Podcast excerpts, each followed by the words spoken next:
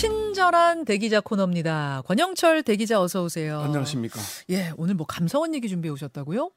예, 오늘 서욱 전 국방장관 김홍희 전 해경청장에 대한 영장 심사가 있죠. 네네. 오전 10시 오후 2시.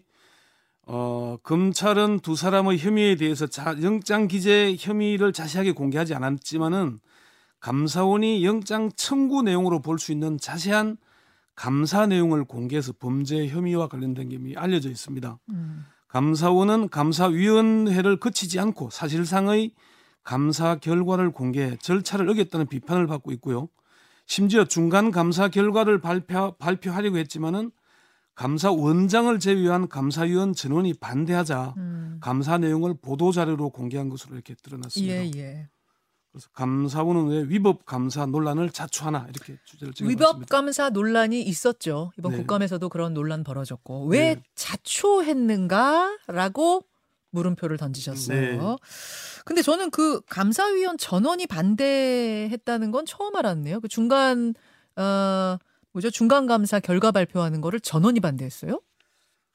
그 이제 중간 감사 결과를 발표하려면은 감사위원회 회의를 거치거나 네. 뭐 중간 감사 갈 가는 게 없거든요. 중간 수사 발표는 가끔씩 있었지만은 음.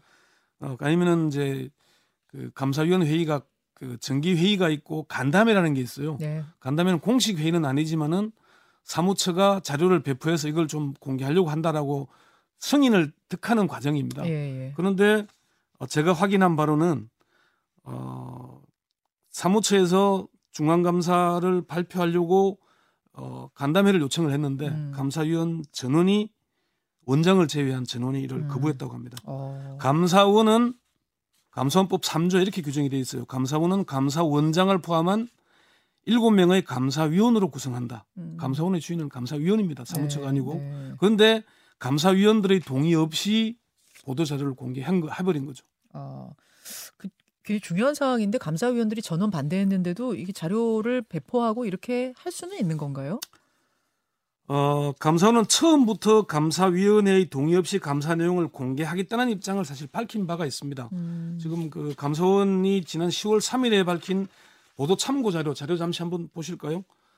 어, 문재인 전 대통령에 대한 서면 조사 관련 내용 방침을 밝히면서 11월 14일 내 실지 감사를 종료할 예정인데 중대한 위법 사항이 확인된 사람들에 대해서는 실지 감사 종료 시점에 수사 요청하고 그 내용을 간결하게 국민들에게 알려드릴 예정이라고 음. 공개를 하고 있습니다. 예, 예. 수사 요청은 비공개로 하는 겁니다. 어. 이번에 그 국정감사에서 드러났지만은 전현희 어, 국민권익위원장에 대한 수사 요청 예. 사실 비공개했잖아요. 아, 수사 요청은 비공개예요. 그러니까 수사 요청을 하게 되면은 증거 인멸이나 도주 우려를 할 가능성이 높아지지 않습니까? 아, 고발을 공식적으로 감사위원회에 의결을 거쳐서 고발하는 거고요. 예, 예. 그 감사원 말대로 중대한 위법 사항이 발견되면은 감사위원회 회의를 거쳐서 고발해야 되는 겁니다. 네, 고발해야 되죠. 근데 그게 근데 고발하지 않을 경우가 있는데 그거는 도주나 증거 인멸의 우려가 있다고 판단될 때, 그 자료도 잠시 한번 보실까요?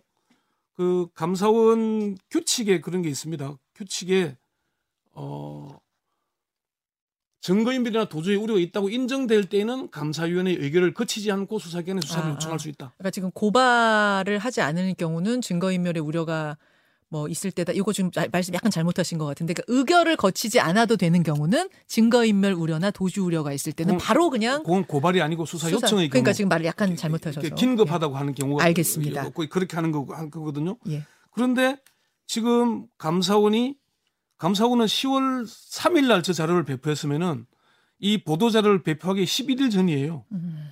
어, 그렇게 중대한 사안이면은 그 사이에 감사위원회의 의안을 상정할 수도 있는 것이고 의결을 거칠 수도 있는데 그걸 하지 않고 한 겁니다. 그러니까 이거는 그 영장을 사실은 좀 서욱 전 장관에 대한 영장이 14, 3일 14일 날 있었죠.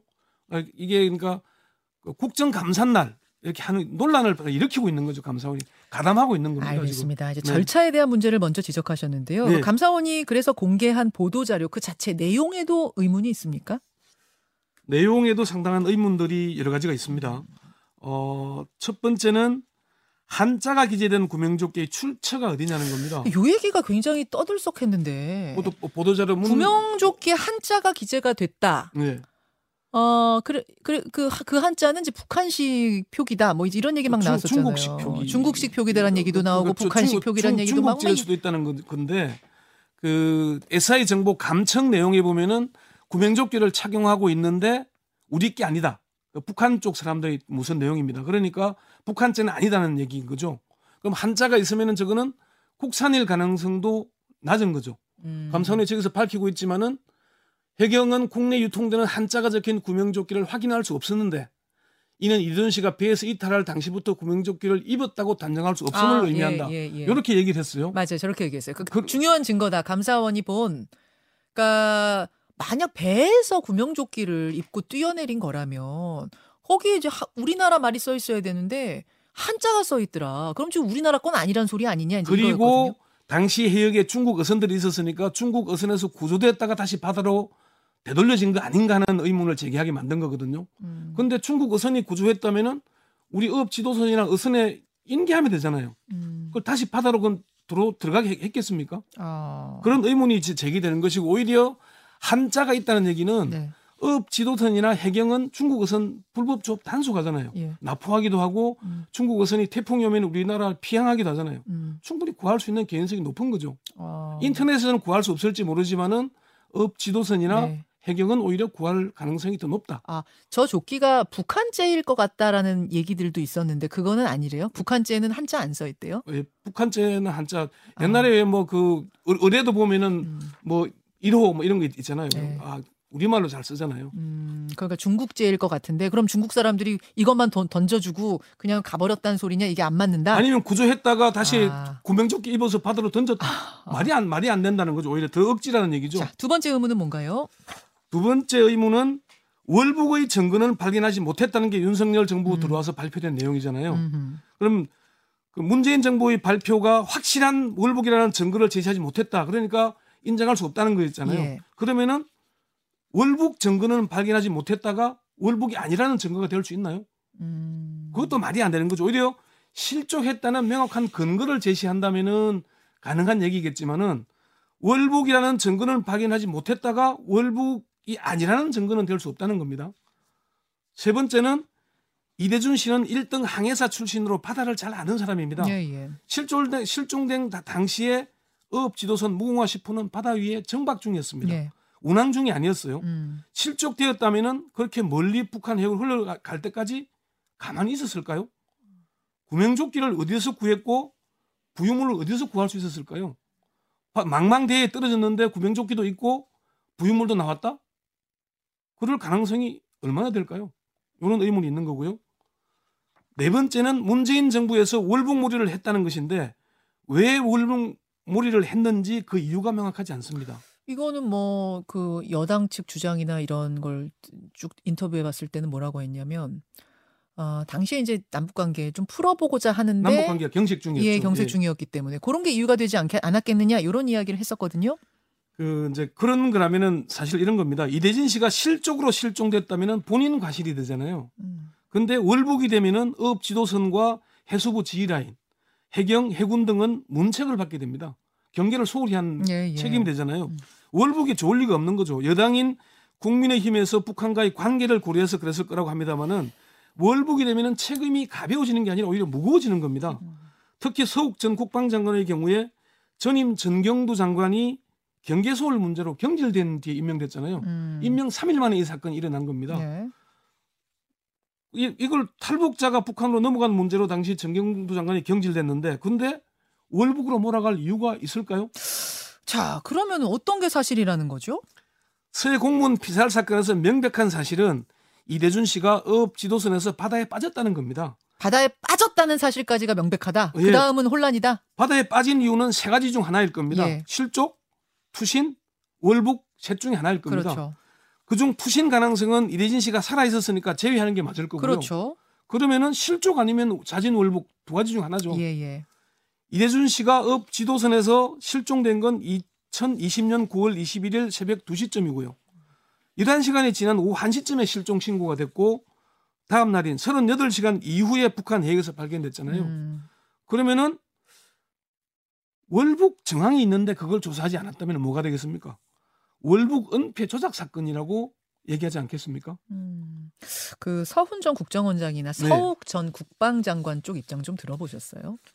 서훈 전 국정원장은 동해어민 북송 때는 국정원장이었고 네. 서해공무원 피살 사건 때는 청와대 안보실장이었습니다. 그렇죠. 예. 검찰이 수사에 착수한 뒤에 미국에서 귀국해서 수사받을 준비를 하고 있습니다. 음. 미국에서 1년 과정으로 거주할 예정이었지만은 조기에 귀국을 했고요. 서 원장 측 변호인을 통해 입장을 들어보니까 이대준 씨의 월북 가능성에 대해 여러 가지로 조사한 건 사실이다. 조사를 한 이유는 월북으로 의심되는 정황이 많았기 때문이라는 겁니다. 음. 정황은 월북이라는 첩보, 감청으로 획득한 자료가 있었고 구명조끼를 입고 있었고 부유물을 타고 있었고 그 다음에는 개인적인 여러 가지 문제가 있었다는 그 이유 이유겠죠. 초동 단계에서 월북으로 의심되는 정황이 많았기 때문에 관련된 정황을 조사한 것이지 없는 사실을 만들어 가지고 몰아가거나 한 게 전혀 아니라는 겁니다. 없는 사실을 만들어서 월북으로 몰아갔다면 조작이라는 비판을 받을 수 있겠지만은 당시의 정황이 그랬기 때문에 조사했다는 거고요. 서욱 전 장관의 경우는 민스 군사 정보 체계에 탑재된 군 첩보 관련 보고서 60건을 삭제하도록 지시했다는 거잖아요. 음. 근데 서 장관이 삭제하라고 지시한 게 이대준 씨에게 유리한 증거를 삭제하라고 하면 문제가 될 수 있을 겁니다. 그렇지만은 그게 아니라 배포선, 첩보의 배포선을 축소하라는 거- 거죠. 예. 그러니까 갑을 병정 네 단계로 배포했다면은 갑을은 유지하고 병정은 삭제하라고 했다는 겁니다. 자, 조금 정리를 지금 해봐야 될 네. 시간이 됐는데요. 네. 그러면 감사원 여전히 좀 의문이 좀 많이 남는다 취재해 보시니까 그런 말씀이고 그렇죠. 감사원은 네. 어쨌든 수사 이제 고발을 한 상태니까 수사, 검찰이 아, 요청 요청 을 했으니까 고발이 아니고 네. 예 고발도 했죠 20명에 대해서 아 수사 요청이 수사 요청만 했으니까 어. 이제 그들에 대한 검찰의 수사가 계속 진행이 될 테니까요. 그 과정을 더 이런 것들을 기- 유념해서 지켜보면 되겠네요. 그러니까 이게 검찰이 수사 중인 상황에 감사원이 중간에 발표를 한 겁니다. 예, 예. 그러니까 수사하고 있는 상황이고 검찰이 더 많은 자료를 확보하고 있을 겁니다. 그런데도 감사원이 이 자료를 왜 국정감사 기간 중에 공개했을까는 그게 의문이 드는 문제고요. 알겠습니다. 네. 여기까지 친절한 대기자 권현철 대기자 고맙습니다. 네.